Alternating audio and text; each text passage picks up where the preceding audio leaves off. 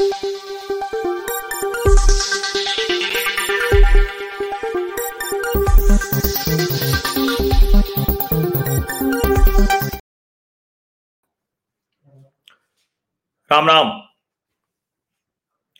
महाराष्ट्र में क्या हो रहा है?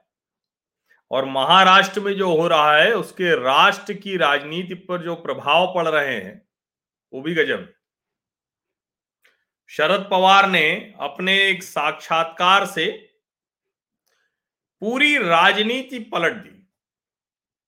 विपक्ष के लिए राजनीतिक विमर्श का जो संतुलन बन रहा था, उस संतुलन को ही उलट पुलट कर दिया। ऐसा असंतुलन पैदा कर दिया कि कांग्रेस के नेता ये समझ ही नहीं पा रहे कि करें, क्या करें। सब ये कह रहे हैं कि पवार साहब की बात अपनी जगह अलग है लेकिन विपक्षी एकता में कोई दरार नहीं। अब जिस मुद्दे पर ये लोग काला कपड़ा पहनकर इतने दिन से घूम रहे थे, विचित्र तरीके से दिख रहे थे, अगर अचानक वही मुद्दा उनको विचित्र बना दे रहा है और वो भी इसलिए क्योंकि शरद पवार ने बोल दिया, और फिर भी वो शरद पवार पर कोई हमला नहीं बोल पा रहे हैं तो आप अनुमान लगाइए कि क्या हाल हो गया है। कहाँ से चले, कहाँ के लिए और कहाँ आ गए? कम से कम अडानी के मुद्दे पर राहुल गांधी की अगुवाई वाले विपक्ष की यही स्थिति हो गई है। और सिर्फ़ अडानी के मुद्दे पर क्यों? सभी मुद्दों पर विपक्ष की स्थिति बहुत खराब हो गई है, क्योंकि विपक्ष की स्थिति विपक्ष ने ही खराब कर दी। और शरद पवार तो बाकायदा महाराष्ट्र में जो महाविकास अघाड़ी है, उस महाविकास अघाड़ी के प्रमुख नेता हैं। और कमाल की बात कि उन्होंने ही एक साक्षात्कार दिया और मुझे तो ऐसा लगता है कि ये साक्षात्कार उन्होंने तय किया कि देना ही है। वरना चाहते तो थोड़ा धैर्य रख लेते। नेता तो धैर्य रखने के अभ्यस्त होते हैं। और उसमें भी शरद पवार जैसे नेता तो बरसों बरस अभ्यास सबसे ज़्यादा धैर्य का ही तो किया है। फिर भी अचानक उनको ऐसा क्या लगा कि नहीं नहीं, ये इंटरव्यू देना चाहिए, अडानी के पक्ष में बोलना चाहिए? जेपीसी को कैसे उन्होंने खारिज किया है कि 21 सदस्य होंगे जेपीसी में और 21 में से 15 भाजपा के, छह इधर के तो आखिर कैसे सच सामने आ पाएगा? तो सच सामने आएगा कहा? सुप्रीम कोर्ट की कमेटी में। यानी जिस सुप्रीम कोर्ट की कमेटी पर विपक्ष कुछ भी सुनने को तैयार नहीं कह रहा है कि जेपीसी से कम पर नहीं मानेंगे, शरद पवार कह रहे हैं कि तुम जो बात कर रहे हो वो तो बेवकूफ़ी की बात है। ये सोचिए जरा। और अब तो यहाँ तक हो गया कि कहीं ऐसा तो नहीं है कि शरद पवार की एनसीपी और भारतीय जनता पार्टी 2024 के चुनाव में लोकसभा या उसके अलावा विधानसभा और बीएमसी के भी चुनाव में साथ चली जाए? अब ये कहा जाता है, हालाँकि मैं इस सिद्धांत को स्वीकार नहीं करता। मेरा तो ये मानना है कि अगर यही स्थिति रही तो उद्धव ठाकरे या तो खुद भी आ जाएँगे या जो बचा खुचा है वो भी लौट आएँगे।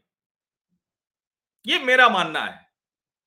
लेकिन यह भी सच है कि उन्हीं शरद पवार के भतीजे अजीत पवार के साथ देवेंद्र फडणवीस ने सरकार बनाई थी। तो क्या यह भी हो सकता है क्या कि फिर से महाराष्ट्र के मुख्यमंत्री देवेंद्र फडणवीस हो जाएँ? क्या ऐसा कोई समझौते का रास्ता भी निकल सकता है क्या? ऐसी कोई स्थिति आ सकती है क्या?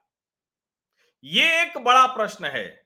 लेकिन ये सब अभी कयास है, इसलिए इस पर अभी कोई बातचीत मैं नहीं करूँगा। मैं तो ये तीनों जो सिनेरियो है, तीनों जो एक परिदृश्य बन रहे हैं, इसलिए आपके सामने रखा कि आपको जानकारी रहे।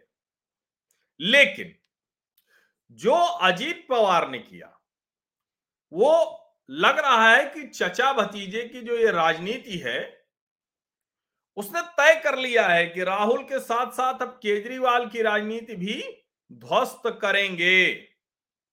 अब सोचिए, चाचा के बयान के बाद, यानी शरद पवार के बयान के बाद, राहुल गांधी तो कुछ बोलने लायक नहीं रहे चाहे जो करें।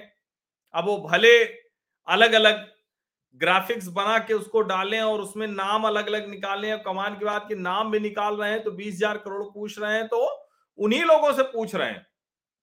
हेमंत विश्व शर्मा ने कहा है कि आपके खिलाफ मामला दायर करेंगे। लेकिन शायद अब राहुल को बहुत मामला वामला दायर करने से फ़र्क पड़ता नहीं।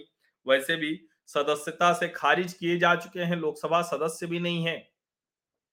2024 के बाद तो ये लोग कह रहे थे कि ये खतरा हो सकता है। लेकिन इस स्थिति में तो बहुत गजब है। अब दूसरा जो है, जिसको हम कहते हैं ना, जो दूसरी बात है कि अजीत पवार ने एक और बात कह दी। जो उनके चाचा को भी परेशान कर रही होगी।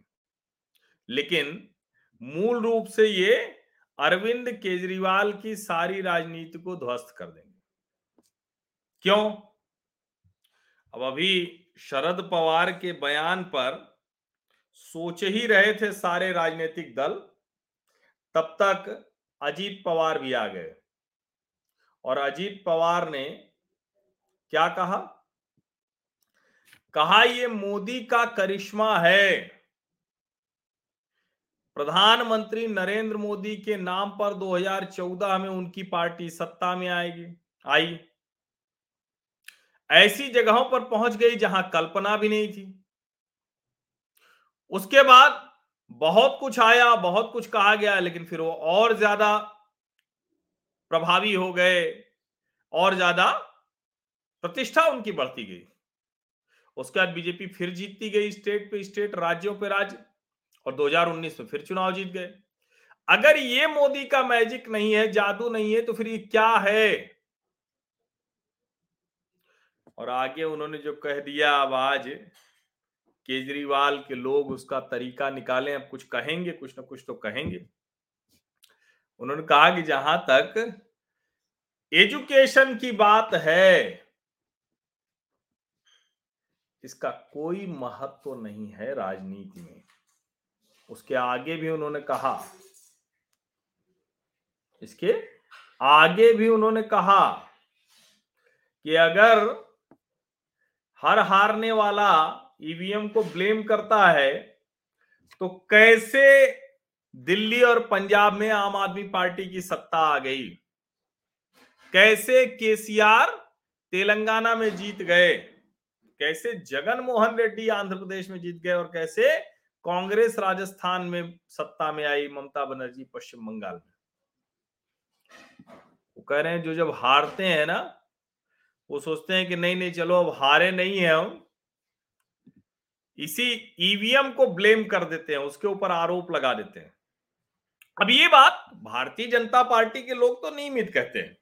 हम लोगों को भी बहुत साफ़ साफ़ दिखता है कि ये तो बेवकूफ़ी की बात है कि अरे भाई, ईवीएम खराब है, ईवीएम खराब है। सोचिए। लेकिन अगर अजीत पवार ये बात कह रहे हैं तो फिर आप सोचिए जरा कि राजनीति किस ओर जा रही है। ज़ाहिर है, चाचा भतीजे ने मिलकर सबकी राजनीति ध्वस्त कर दी है। अब चाचा का कोई भरोसा तो रहता नहीं है। और पता नहीं भतीजे का भरोसा नहीं रहता या भतीजा मजबूरी में बैठा हुआ है क्योंकि चाचा के रहते तो कुछ नहीं कर सकता वो। लेकिन भतीजे के मन की जो महत्वाकांक्षाएँ हैं और भतीजा जो चाहता है, उसकी राह में चाचा कितनी बड़ी बाधा है, यह भी महाराष्ट्र के गलियारों में, मुंबई के पावर कॉरिडोर में खूब चर्चा होती है। क्योंकि अजीत दादा पवार जैसे ही उनके चाचा सामने आते हैं, वो छोटे हो जाते हैं। वरना महाराष्ट्र की राजनीति में अजीत दादा पवार का बड़ा नाम है। ये ऐसा वहाँ के लोग कहते हैं। तो अब आगे की राजनीति क्या होगी? विद इन एनसीपी, ये तो आगे पता चलेगा। लेकिन राहुल गांधी और केजरीवाल की राजनीति चाचा भतीजे ने मिलकर ध्वस्त कर दी है। चाचा भतीजे दोनों ने वो मुद्दे पूरी तरह से खत्म कर दिए, जिस पर राहुल गांधी और अरविंद केजरीवाल एकदम बम बम थे, लग रहा था कि बस इसी से जीत जाएँगे। कुछ लोगों ने ये कहा कि केजरीवाल ने तो राहुल गांधी की पूरी जो हवा बनी थी, उसको खत्म कर दिया। और अब देखिए, दोनों की हवा बिना कुछ हवा बनाए ही खत्म कर दिया इन चाचा भतीजे ने मिलकर। इसीलिए कहते हैं कि राजनीति में कब क्या हो जाए, इसका कुछ भरोसा नहीं होता। भरोसा इनका भी नहीं है, लेकिन ये जो कर रहे हैं, इससे जो लोग अपना थोड़ा बहुत भरोसा पैदा करने की कोशिश कर रहे थे, वो भी खत्म हो गया। सोचिए जरा महाराष्ट्र में जो समीकरण बदल रहे हैं, उसके मैंने इशारे किए, तीनों समीकरण के तीनों जो परिदृश्य हो सकते हैं, उसका इशारा मैंने किया। उस पर आगे बात करेंगे। कुछ बदलाव होता हुआ दिखेगा तो उस पर भी आएँगे। लेकिन अभी जो दिख रहा है, वो मैंने आपको बहुत साफ़ साफ़ बताया। अरविंद केजरीवाल, राहुल गांधी, दोनों की राजनीति बड़े संकट में है। अब आप चाहे जो कहिए, क्यों हो रही है शरद पवार अचानक क्यों प्रेस कॉन्फ्रेंस करते हैं? फ़ोटो वायरल हो रही है गौतम अडानी के साथ। तो लोग अशोक गहलोत और रॉबर्ट वाड्रा की फ़ोटो डाल रहे हैं। सबकी, सबके साथ फ़ोटो है। राजनीति में कोई बहुत ऐसी चीज़ नहीं है। तो देखिए आगे आगे क्या होता है प्रतीक्षा करते हैं। रोचक हो रही राजनीति। धन्यवाद।